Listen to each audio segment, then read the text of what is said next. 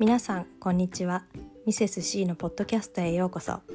今日はボリューム18パート2ということで前回に引き続きローズさんの後期流産のインタビューになっております。今回はローズさんがどのように体調だったり精神面で回復したりしたかっていったところだったりあとは不育症についても言及しておりますので最後まで聞いていただけるととても嬉しいです。また一番最後にローズさんから赤ちゃんからのメッセージということでとても感動する思いをお話ししてくださっているので最後まで聞いてくださると私たちも嬉しいです。それではどうぞお楽しみに。その日のうちにご自宅に戻ってきてちょっとご主人と話したりとか、うん。ご嬢さんと話したりとかそういう時間は設けられた。それとももうた、まあ、まだ手術とかいろいろ処置をした後だから体もしんどかったと思うけどあお家に帰ってからの様子としては。ーえっ、と家に帰ってからは、うん、とそのやることとしたら その夕飯を食べてお風呂に入って寝るっていう、うん作業だけども、えっ、ともう帰ってきてとりあえず玄関に娘が迎えに来てくれて「うん。あママおかえり」とか言って、うんでこれあの、まあ、いつもの日常なんだけども、あーなんかあいつもの感じでよかったなっていう感覚、うん。娘が普段通りだった、うんうん。ママ帰ってきたの？みたいな、うんうん。なんかいつも通りだった。っうん。ていうのはちょっとありがたかったうん。なーっていうのが、まあ、一つと、まあ、あとは、えっと、めちゃくちゃ痛くてやっぱり、うん。やっぱり子宮の戻りがすぐに収まるわけじゃないから、お腹は痛いしなんとなく腰も痛いし、うん。んあと,、えっと陣痛の時から眠っていなくて、うん。一睡も。そっか。だから何時間起きてたんだろう。えー、前の日の朝起きてからずっと寝てそうだね。夜寝るべき時間に寝ずにだから寝ねずにだってそのまま夜迎えちゃったから、うん。めちゃくちゃ眠くて、うんうんだけどなんかやっぱりうまく眠れなくてうん。みたいな、うんでその眠いんだけど眠れないみたいなのもあったし、うんまあ、だけどご飯はなんか食べれた。うん。あの病院で出された病院食も美味しく食べたし、うんなんていうかこうつわりのあの時と比べたらまあ美味しいじゃんみたいな、うん。食べれるわと思って、うんありがたくいただいて、ああそっか。うん。で食事も普通にできたし、うん。で特になんかシャワーだけにしてとか何も言われなかったから、普通に一人でゆっくりお風呂入らせてもらって、で普通にあの寝支度をするんだけど、うん。やっぱり、まあ、2人は寝てても自分だけなんか眠れないっうん。ていうのはあった。眠いのにね。うん。そっかそっか。その後の私の場合は流産した後結構を気持ちがしずっと沈んでて毎日のように泣いてっていう感じだったけどどうだろう気持ちの変化とかはあった？そのその次の日から。その気持ちの変化はいやめちゃくちゃあって、うん。えー、とその当日その赤ちゃんと対面してわーって泣いてうん。その気持ちが揺れ動いたのと、やっうんぱり家に帰ってきて、えー、とパパにその話したいことを話して、でなんか何もこう言葉を交わさなくともいろいろ通じてるところはあるから、うん。もうただただもう抱きしめてもらって、うん。でな泣きたいだけ泣いた。うんうんっていう感じで、でまあ次の日からもうんとうーん少しだけ眠れたのかな、なんかそれもあってちょっと頭がぼーっとしてるっていうのもあるんだけど、えー、と仮想に向けて手続きをというか揃えるものとかなんかいろいろ考えなくちゃいけないこともあったりして、えー、と会社への報告とか、まあ、次の日に考えたことって言ったら やっぱりまたそういう手続き関係、うん。でその手続き関係のことがちょっとあの決まって頭から離れたらやっぱりふっと思い出す瞬間はあって、うんうん。そのあーあの時こうだったああだったとか、うんうん。ああ私赤ちゃんもう産んだんだとか、うん。なんかいろいろ思い出したりして、うん。やっぱりうわーっと涙が止まらなくなったり、うん。なんかこう何かこう言葉に表したわけじゃなくてもただただ泣いていたとか、うんう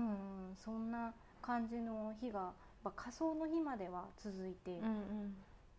ていう感じでした。もうほとんど眠れてなかったかなっていう。仮装はその出産した後から数えたら何日後に仮装したの？えー、と出産した日が土曜日で日月火曜日にうん。仮装したので、なるほど。3日4日か、3日4日後、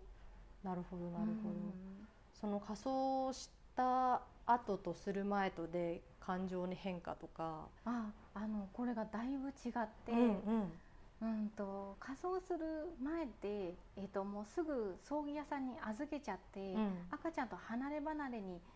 なってたので、もう寂しくてしょうがなくて、うん。まあなんか今どこで寝てるんだろうとか、あのまあ、箱とお花は入れてあげたけど、なんかママは寂しいけど寂しくないかなとか、考えたりうん。して、うん。でもう仮装の時まで、うん。もうなんか割と塞ぎ込んでた感じ、うん。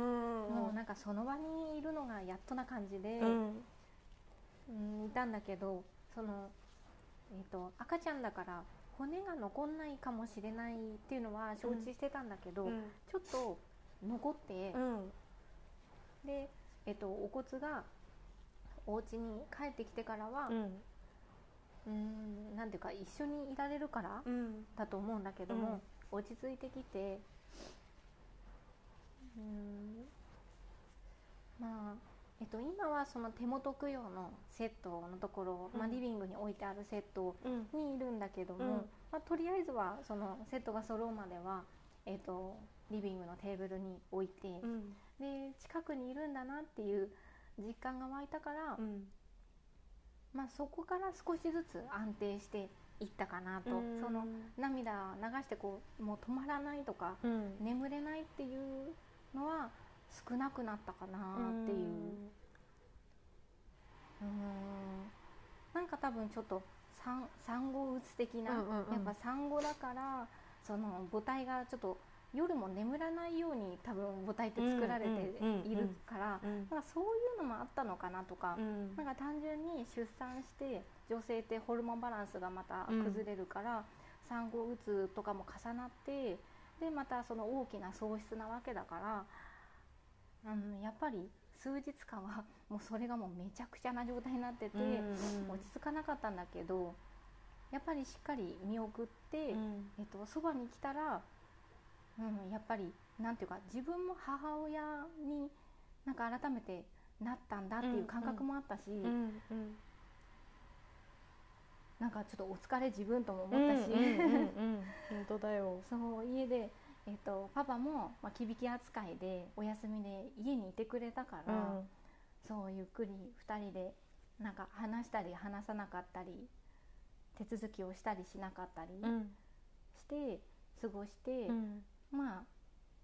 次の週からちょっと徐々に落ち着いてたって感じかうな。ん。そっかそっか、うん。じゃあやっぱりその仮想が区切れで区切れ目でもあったんだね、うん。きっと、うん、今となってはそうかなってうんうん思う。そっかそっかなるほど。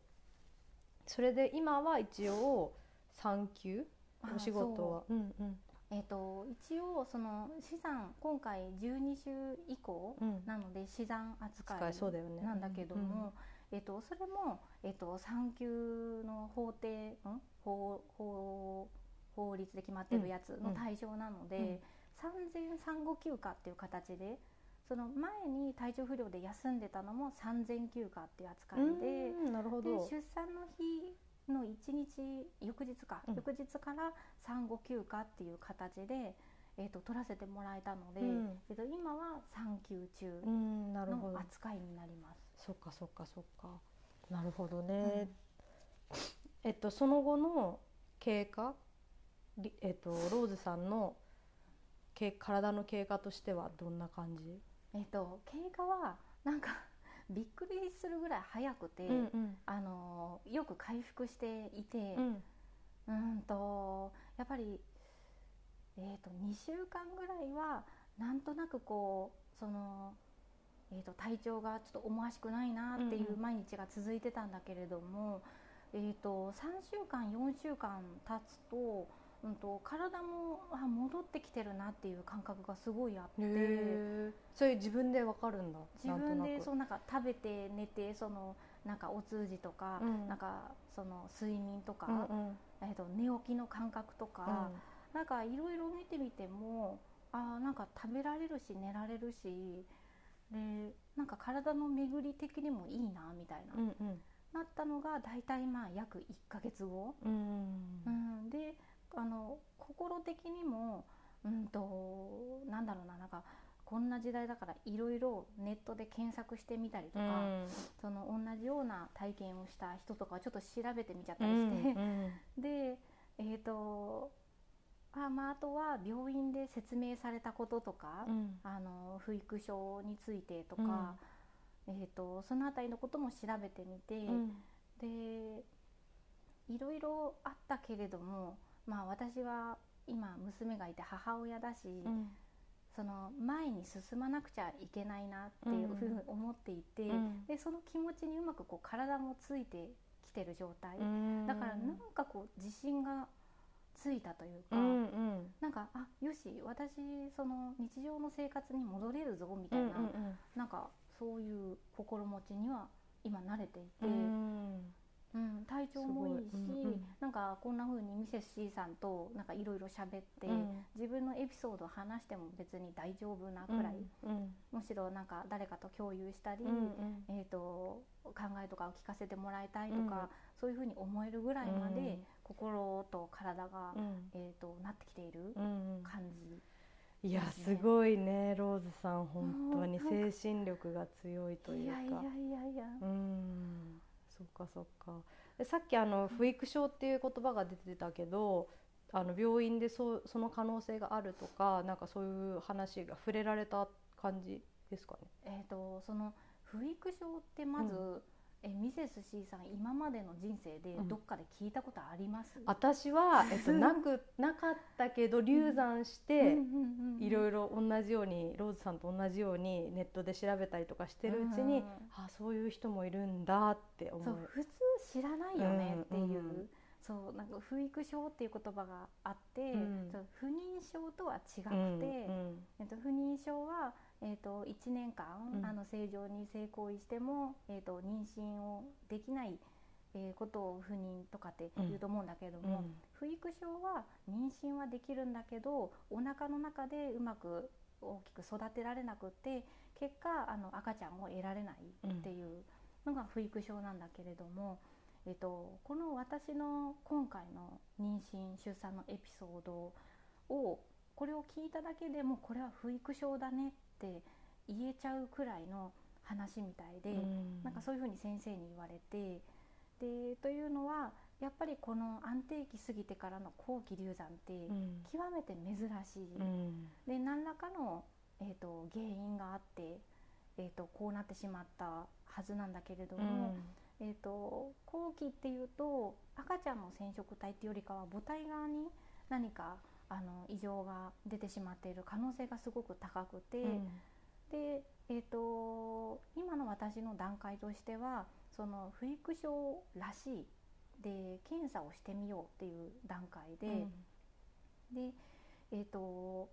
不育症ってこうググってもらえば分かると思うんだけども、うん、えーと、とリスク因子がいくつかあってその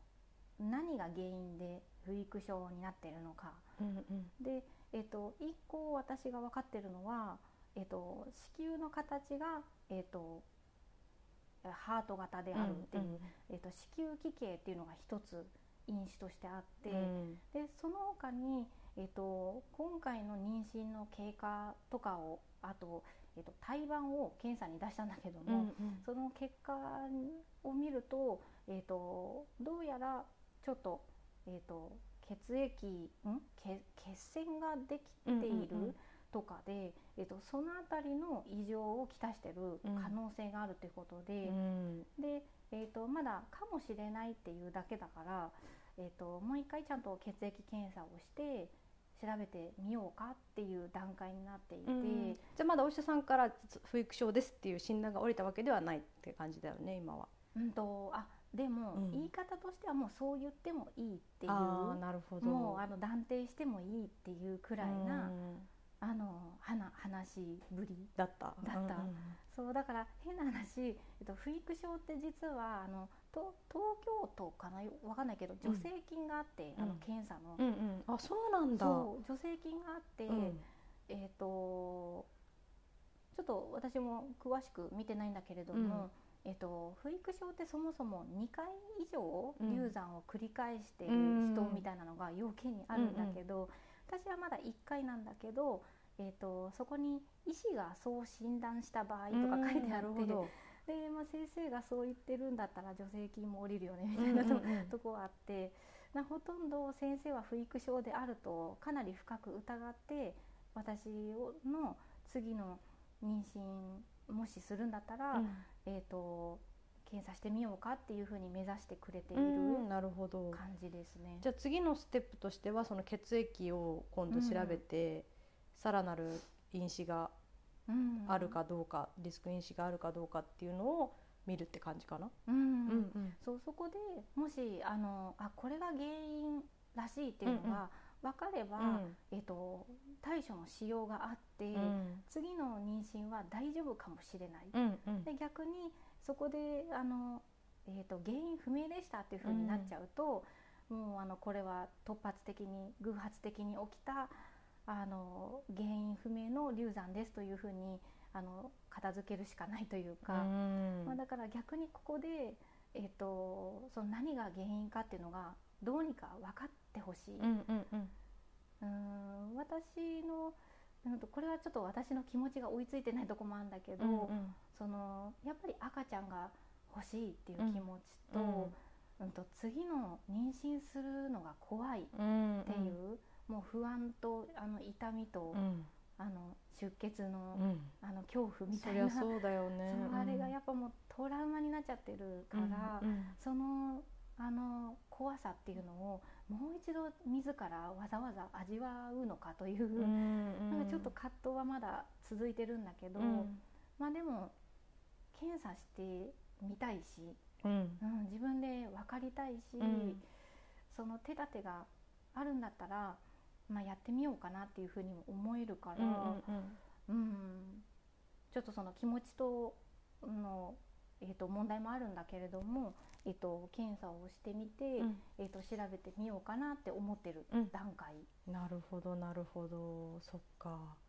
すごい。でうん。もちゃんと自分の気持ちを分析しててすごいね。ね、今時間がいっぱいあるからね。いやいやいやいや。ゆっくりしてね。考える時間も大事だからさ。そう、うんうんなん。か思ったのはそう、うんミセス C さんとも話したりとか、そのミセス C さんの発信してるのを聞いたりして思ったのは、うん。自分の気持ちに蓋をし続けることはすごく苦痛うんうん。で、うーんなんていうか私もこう文字に起こしてこう書き出したりとか喋、ったりする前は、うん。なんかモヤモヤしてて、うんうん。なんかすごい気持ち悪かった。うんうんうん。んだけど、うん、とミセ C さんとかパパとか、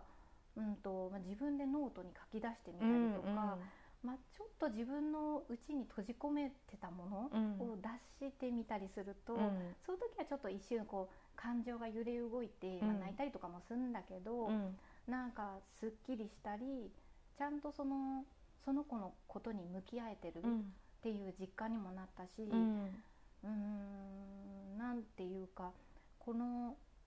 まあ、壮絶だったエピソードだけどなんかこんだけいろいろ辛いこととあとはその赤ちゃんからもらったいろんなものがあったんだっていうふううに、ん。その振り返って、うん。やっぱ自信にもつながったし、ううんーんなんていうかむずな表すのが難しいんだけど、うん。うーん自分の中だけにこう閉じ込めて蓋はしない方がいいんじゃないかなって私としては思いました。うんなるほど。うんなんかでもなんかその経験が自信につながったっていろんなことね赤ちゃんに教えてもらったこととか経験が自信につながったっておっしゃってるのがすごい私的にすごく印象的ですごいなって思って聞聞いてました、うん。そしてあの今度復帰会社に復帰がそろそろ復職するかと思うんだけどなんか周りの人にこういうふうな対応を取ってほしいとかなんかこれでこれこういうことがあったら辛いかもなとかそういうのある？ああそう。私の、うん、確かに今抱えてる不安は、うん。もう復職したら私どうなっちゃうんだろうみたいなうんうん。不安はあって、ううんーんなんかどうしてほしいとか特に希望はもうないんだけどもなんかたくさん休ませてもらってるし、うんとでもうんとこうしてもらえたら嬉しいなっていうのはちょっとあって、うんうん。まあ、やっぱりあのなんだろうな変わらない、えー笑顔で迎えてほしいというか、うん。なんかこれを機会になんかこう、えーローズさんはそっとしといた方がいいかなとか言って、うんうん。こう話しかけるのをやめたりとかっていうのはちょっと寂しいかなって思ってるので、ね。まあ、これを機会に何でもないこともちょこちょこ話しかけてほしいし、うん。でえっ、となんだろう別に言葉はい特にいらないんですけど、うんと嬉しいなと思うのはなんか「頑張ったね」とか、お疲れ様とか、その明るく言ってもらえると、うん。うーんなんかありがたいかな心が救われるかなと、うんうんだってこの数ヶ月間頑張ってきたし、うんその通りうーんだからそれは、うん、そうしてもらえるとありがたいかなと、うんうん。いつもと変わらずむしろこう盛り上げるぐらいな感じで、うん。あの戻ってきたね嬉しいよみたいな,、うんうんうんうん。なんかそんな雰囲気でうん。いてもらえたらとてもありがたいそうだかね。なと、うん、逆にそあのちょっと困るなっていうのはやっぱりその疎遠になってしまうというか、なんか腫れ物を触れるかのような扱いをしてくるうん、のはちょっとねちょっと辛いよなーねっていう、うん。なんか何にも触れないでただ仕事をするだけの仲間みたいな感じだとちょっときついものがあるかなっていうのとか、えっと、あと地味にちょっとこれはちょっと考えすぎかなと思うんだけど、うんうんうんうん。えっと、私今の部署で50人ぐらいいて女性も男性もあのどちらも同じぐらいうん。の比率でいて、うん。で一番若いんですね、うん。年齢が。でだからそのまだ若いから次は大丈夫だよみたいなそれね本当ちょっにとうん泣いちゃうかもみうたいな。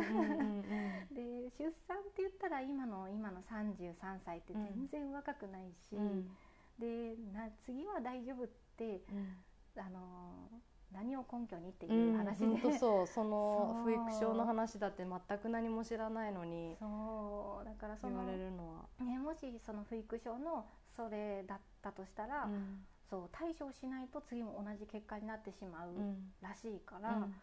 そうだからねあと「頑張って」とか、うんうんうん。いやめっちゃ頑張ってきたんですけどね、うんみたいな。そうだよね。ね。わかるわかる。そうだからね単純に「頑張ったね」とかうん「あおかえり」みたいな感じで,、うん。でまた一緒に仕事頑張ろうね。でそれだけでもう十分なんです、もうむしろ本当にありがとうございますっていう感じ、うん。今まで通り。うん今まで通り。うんうん。そうそうそう。それはね私もすごく激しく同意で あの次また戻ってきてくれるよとか次またすぐできるから大丈夫だよっていうのはあまり応援にはなってないよね。ってもちろん捉え方人それぞれだけど私もこの件に関してはあのローズさんにすごく賛同であの悪気はねきっとないんだろうけどそうそうないのはわかるんだけどなんかやっぱり次にもし子供に恵まれたとしてもその子と失った子は一緒ではなくて私たちの中では。そうそうそう。だからそこはなんかうん。ねあの励ましのつもりの声かけなのかもしれないけど なんかちょっとうん「お疲れ様とか、うん。あのいつも通りにするぐらいでいいのかなって私も思ったりします。ね。うんうん。まあね、どんな言葉もこうね私たちを思っての言葉だろうから、うんうんあの本当ありがとうなんですけど、うん。そうね強いて言うならそれはねちょっとねわかるわかるとっても。うん。じゃあ、えっと、他になんか赤ちゃんからさっき学んだこといっぱいあったっていうふうに言ってたけどなんかな具体的にこういうことを私は学んだとかある、えっ、と今回その赤ちゃんを得られなかったんだけれども、なんだけれども赤ちゃんからはもたくさん贈り物をしてもらっていて、うん。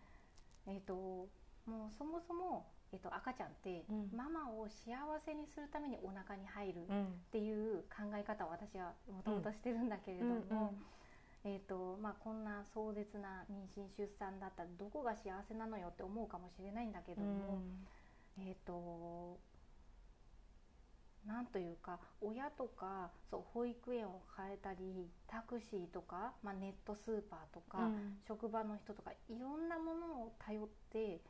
えーとまあ、自分の力だけじゃなくていろんなものを頼って、まあ、生活していくようなこうなんかこうスキル的なところうん。とか、あと人間性やっぱりいろんな人にこう頭下げて「すいませんちょっと今日帰らせていただきます」とか、えー、と保育園でもこうあのちょっと配慮してもらっていたりとか、あの親とかにもお願いするのにも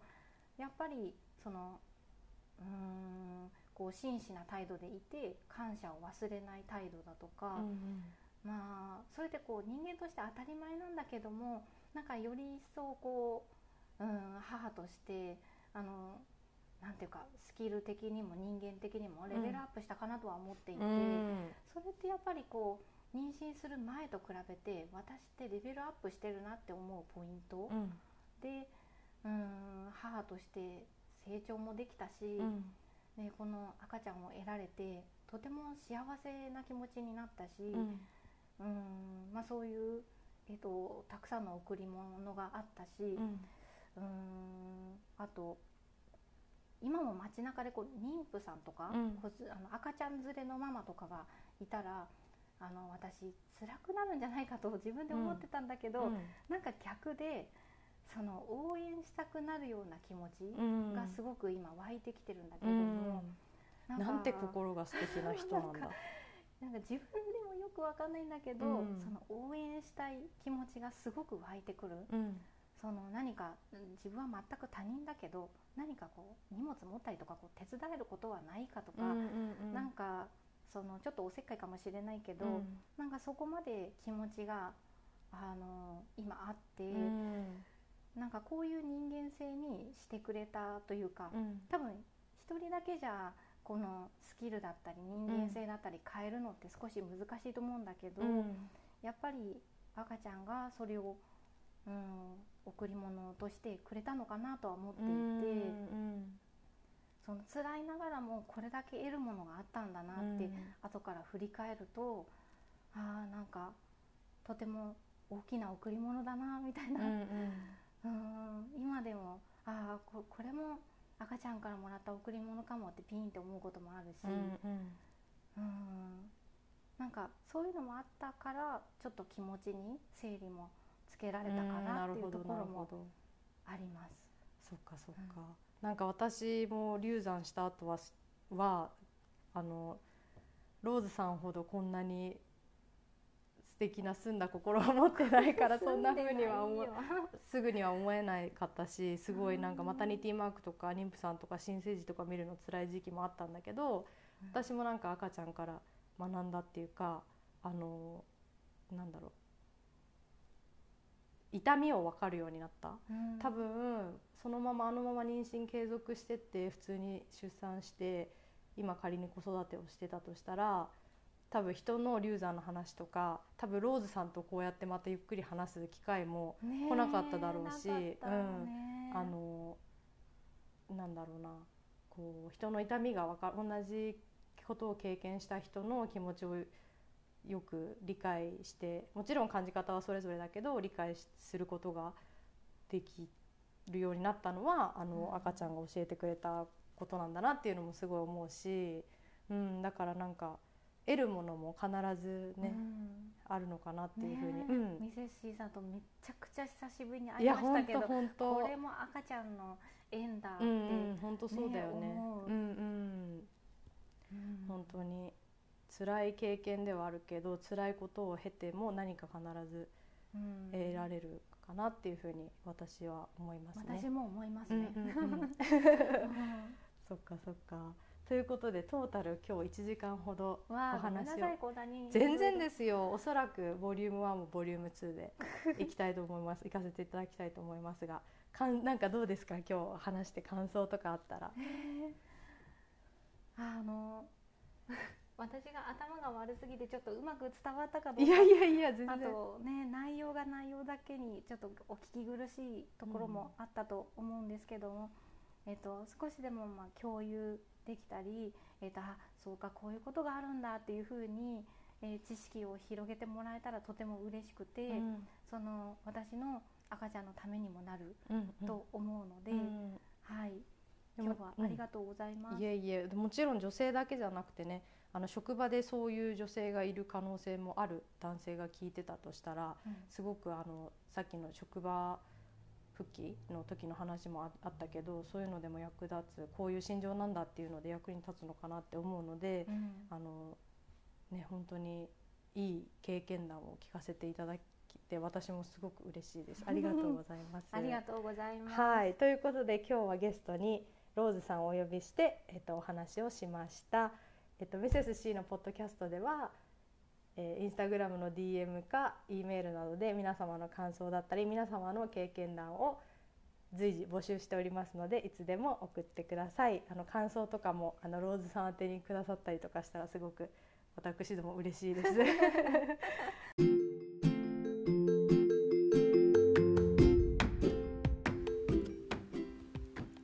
ここで最後になりますがローズさんから収録中にお伝えできなかった決意を私が代わりにシェアしたいと思います。ここまで聞いてくださった方はもう感じてらっしゃると思うんですけれどもローズさんはこの経験を通して赤ちゃんから多くのことを学んだとおっしゃっていましたね。今現在ローズさんはママと次ママのお腹に来る赤ちゃんが幸せになりますようにというメッセージを命を懸けて送ってくれたからそれに応えてずっとあの子の素敵なママでいたいと心に強く思っていらっしゃるそうです